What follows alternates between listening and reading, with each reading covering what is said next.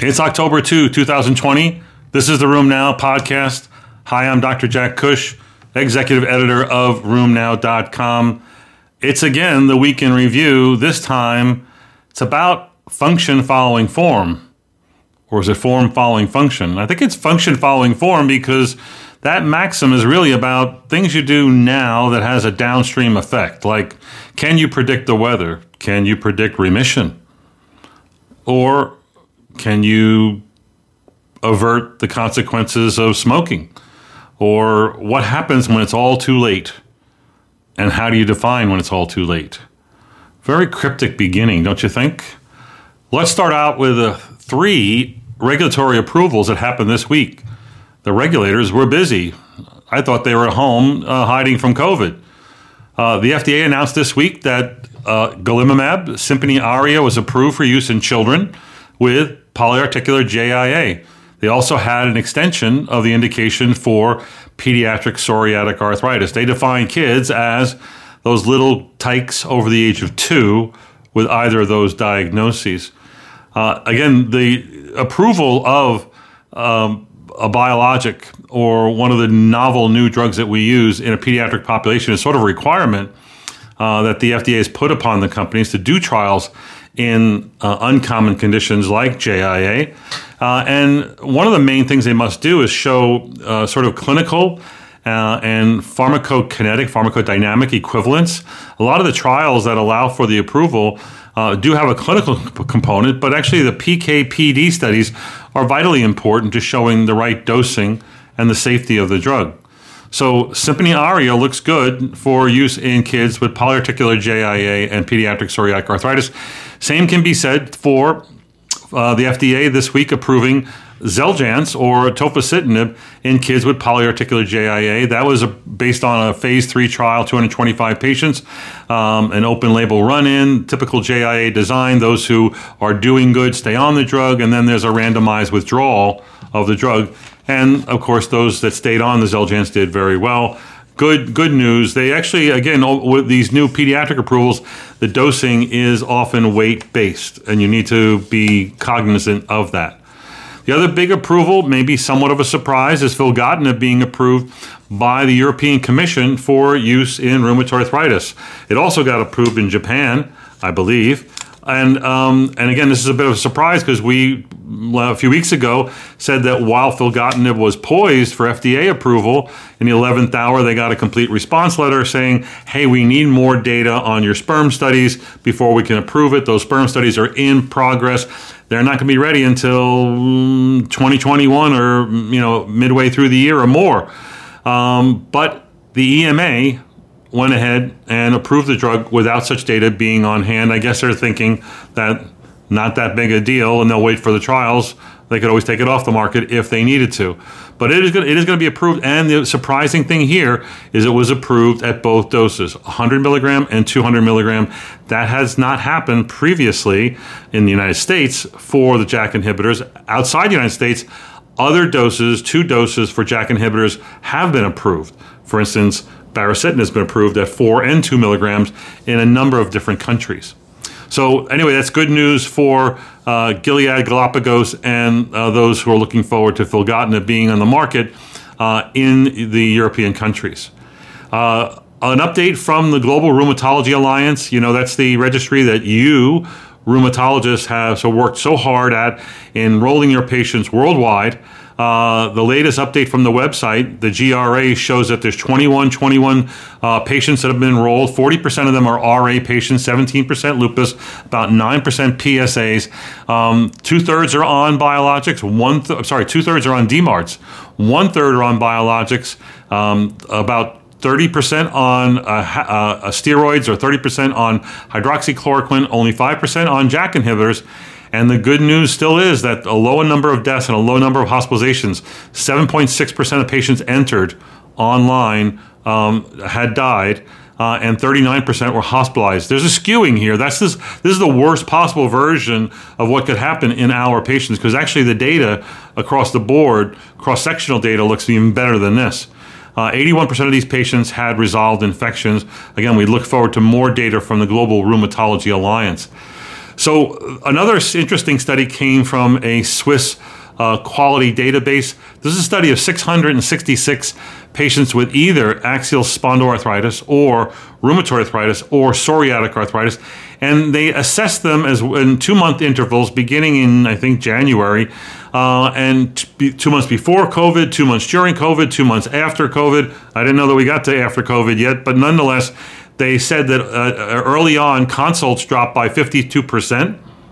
That they had a gigantic increase in remote visits. I assume that's mostly virtual of 129 percent. They showed that noncompliance was slightly increased um, during COVID. That when you looked at the axial spondyloarthritis patients during COVID versus before, there was 20% non-compliance during COVID and only 13% prior to COVID, and that was significant, suggesting that maybe without guidance, patients were stopping their med- their medicines out of fear. But despite this maybe worrisome trend, there was no increase in flare rates um, before, during, or after, and disease activity remained stable. So, again, c- encouraging data when it comes to our patients and the consequences of the corona uh, pandemic. So, how does one predict the weather? Well, you might as well predict remission in lupus, don't you think? Uh, and a meta analysis of 17,000 lupus patients looked at, you know, and these are defining remission in different ways, hence, uh, they showed that somewhere between 42 and 88 percent of patients will achieve remission in one year. Kind of a big spread, don't you think? But it, it obviously depends on how they're defining remission and the patients they're taking in. The same spread was seen with 21 to 70 percent having remission uh, out at five years. Uh, and uh, so this is somewhat limiting, but I think it's somewhat encouraging. Most of my lupus patients, in fact, are in remission. The question is can you predict remission or who won't get remission? Remission was more likely in older patients, those with lower, lower disease activity, surprise, surprise, and no major organ involvement. Well, you almost didn't even have to do the analysis to come up with these guidelines, but it still is good to note if your patient doesn't have major organ involvement, is doing well with low, low, disease, low disease activity, is older, congratulations, they got a good shot. However, patients who had positive serologies were negatively associated with remission, too vague a statement positive serology. Shouldn't you have positive serologies if you've got lupus? And again, this doesn't make any sense. I think maybe they wanted to say that, you know, serologies that may indicate disease activity, like double stranded DNA titers, might correlate with non remission, but they didn't really come out and say that. You know, what you can use to define remission and how patients are going to do is complement. Well, um, Michelle Petri and her colleague Durcan uh, did a nice analysis of complement associations amongst their 2,400 uh, SLE patients. 55% had a low C3, 47% had a low C4. Amongst those, very few actually had persistently low, like 3 and 4%. That's really not my experience. I got a bunch of patients who have persistently low C3s and C4s that really never change despite how the patient's doing. But that was their results. Low C4 they found was a fairly weak uh, correlate to clinical disease and or serologic disease, suggesting that maybe you want to hang your hat on the C3 levels. Low C3 they, they noted was linked to renal disease, serologic activity, um, uh, and they showed that both C3 and C4 being low was more often linked with anticardiolipin antibodies, strokes, and deep venous thrombosis, basically VTEs and thrombotic events. So that's kind of, I think, something new um, in as to how you consider complements in managing your patients with lupus. A nice analysis by Petri and colleagues. A meta-analysis has looked at uh, the association of smoking with psoriasis ever smoking at any time was associated with almost a doubling of the risk of developing psoriasis in the general population, an odds ratio of 1.84. Now, this is where it gets confusing. If you had psoriatic arthritis amongst psoriasis patients, smoking was associated with a 30% lower risk of psoriatic arthritis. So, psoriasis patients, and now you're looking at the risk of developing psoriatic arthritis among smokers, it was in fact less but not significantly so. Very confusing. The authors of this paper say that latter point can't be overstated. It's a, often a methodologic difference. Think about it smoking gets you psoriasis. You know, smoking doesn't, and, and then once you're on the psoriasis track, you're set up one third of you to get psoriatic arthritis, and further smoking doesn't change that risk. Um, so, uh, again, don't overinterpret those results as at least as how it looked in the tweet that we put out. Uh, a nice study on almost 15,000 uh, RA patients looked at adherence to quality standards of care. Things like starting DMARDs, when you start DMARDs, what order you start DMARDs, use of steroids, um, uh, sequence of follow up care, etc. And they basically showed something that you would suspect. We know that early treatment has better outcomes, um, maybe less erosions, but they're looking at an even greater uh, endpoint. And the endpoint here is what I call a hard endpoint hospitalizations. You know, the things that you really should look at, things that are really worrisome, are hospitalizations, death, and surgery. Those are the things that I think are more worrisome. In this particular study, they showed that the patients who had adherence to the quality standards had actually a lower risk of future hospitalizations, a 15% lower risk of future hospitalizations. This was most impacted by the early initiation of disease modifying anti rheumatic drugs. Least impacted, in fact, worsened by the use of steroids. Important take home showing you that your early aggressive treatment of RA pays off downstream. A study of the DESIR cohort, that's a spondyloarth- early spondyloarthritis cohort, showed that baseline MRIs of the SI joint could predict future, five year later, damage. So when they showed that if you had bone marrow edema of the MR SI joint or even the LS spine, that it also showed later damage at the SI joint and LS spine, and that was significant, like a fourfold and tenfold increased risk for worsening of spondylitis. We put up something that I think that most people know, but it's a nice study from JAMA. This is a, that the low there's a low risk of developing TB if you are on secukinumab. As you know, that patients go on biologics, not all biologics, but most biologics need to have TB testing prior to getting the drug. But not all biologics have a strong TB risk. We know it's really strong for patients going on TNF inhibitors, and there's a biologic plausibility for that. You need TNF to make granulomas and to maintain them. You don't necessarily need IL 17. So even though it's required in the clinical trials and then it's in the package insert, um, they looked at their experience in the drug development trials of secukinumab and those on placebo. 1,200 and 12,319 patients, they found that 6% developed a, had a positive PPD uh, or TB test on screening. So that means they met the definition for LTBI, latent tuberculosis infection, and would therefore would have had um, to go on treatment prior to going on the trial or getting on the drug. Over the next five years, LTB as uh, LTBI, latent TB as an adverse event was reported in 13 patients for a 0.1% risk. That's a 1 in 1,000 risk. Of these 13 patients, half of them had a prior um, LTBI result, um, and seven were newly diagnosed. And when they're newly diagnosed, you have to wonder whether, in fact, they may have active TB. So you have to culture, you know, um, sputum and urine and whatever you can culture to look for um, active TB.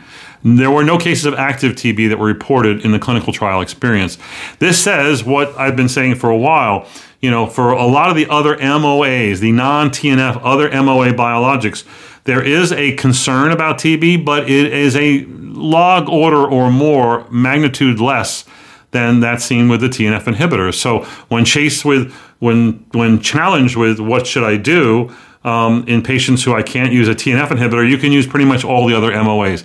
IL six, you know, rituximab, um, uh, a JAK inhibitor, even, uh, and even secukinumab in the right patient with the right indication. So again, there is a lesser risk, but again, you still have to do TB screening. Uh, one of the early reports we put up this week was gabapentin failing in chronic pelvic pain. Not that we're treating chronic pelvic pain. You know, it is a big problem. Up to 24% of women in the United States, uh, worldwide, in fact, have chronic pelvic pain, but there aren't many treatment options. We use gabapentin for everything, but you do know gabapentin is really only indicated for like uh, seizures um, and uh, certain forms of neuropathy. It is really not indicated for the vast majority of uses for which it is used. And so it's often been written uh, about the misuse um, and uh, overuse of gabapentin uh, in treating, especially patients with pain and fibromyalgia, where there actually are a lot of side effects. In this particular UK study, they enrolled, I think it was 306 women, treated for 16 weeks with either up to 2,700 milligrams of gabapentin a day or placebo, showing no difference in the outcomes when it came to their worst pain score or change in their pain scores. Uh, again, um, this is questioning my use of gabapentin going forward, uh, and that I might want to find other alternatives. Gabapentin is often on the list of drugs that are most likely to cause side effects, and that, along with being overused, makes it somewhat dangerous. Lastly, um, you know, there are a lot of people who've worked on the topic of, of difficult RA, and I, and you know, Maya Buch had a nice set of articles on this um, uh, uh, last year. Uh, and EULAR has, I think, followed her lead and the lead of others in coming up with a task force to define difficult RA. And so they did so. This was a task force that put together, you know, again, multi dimensional, equal representation by all the stakeholders. They defined this as their first, the idea of this task force is to come up with treatment guidelines for, for difficult RA. But their first step was in defining difficult RA. So they put that out. It was a new uh, a report in Annals of Rheumatic Disease that just appeared. Uh, and here's the definition Number one, following EULAR treatment guidelines for rheumatoid arthritis, difficult RA is someone who fails two or more biologic or targeted synthetic drugs after failing a conventional synthetic DMARD. Number two, the presence of one of the following moderate disease activity or more, findings of active disease, inability to taper steroids, rapid radiographic progression, and reduced quality of life due to rheumatoid arthritis. And lastly, defining RA means that there's problematic problems with disease management, treatment management, as perceived of by the physician, the rheumatologist, and or the patient. This is all important, uh, I think, because this is something we all deal with. When I ask you, you, you know, do you want to hear about my version of difficult RA? Everyone does, but everybody has their own version, and it often begins with, you know, well, Mrs. Smith, she's my definition of difficult RA. Let me tell you about her. And so, uh, again, thankfully, these only make up 10% or less of our overall RA population. That's my guesstimate, by the way. Um, but we do need advances in this area, and defining it, I think, is a nice advance. That's it for this week on the podcast. Go to our website, check out these citations and more. Again, you can put in your comments and uh, things that we can discuss here on the meeting by going to something called Backtalk. Um, we hope to incorporate those into future podcasts in the future. Uh, next week, we're going to start doing QD videos as a lead up to our ACR Virtual 2020 coverage. Um, look for our QD videos, uh, short cases. Uh, again, you give us two hours, we'll cover the ACR for you. We're going to have a really interesting expanded coverage of ACR 2020 coming up. Thanks for your time. Stay safe. Wear your mask.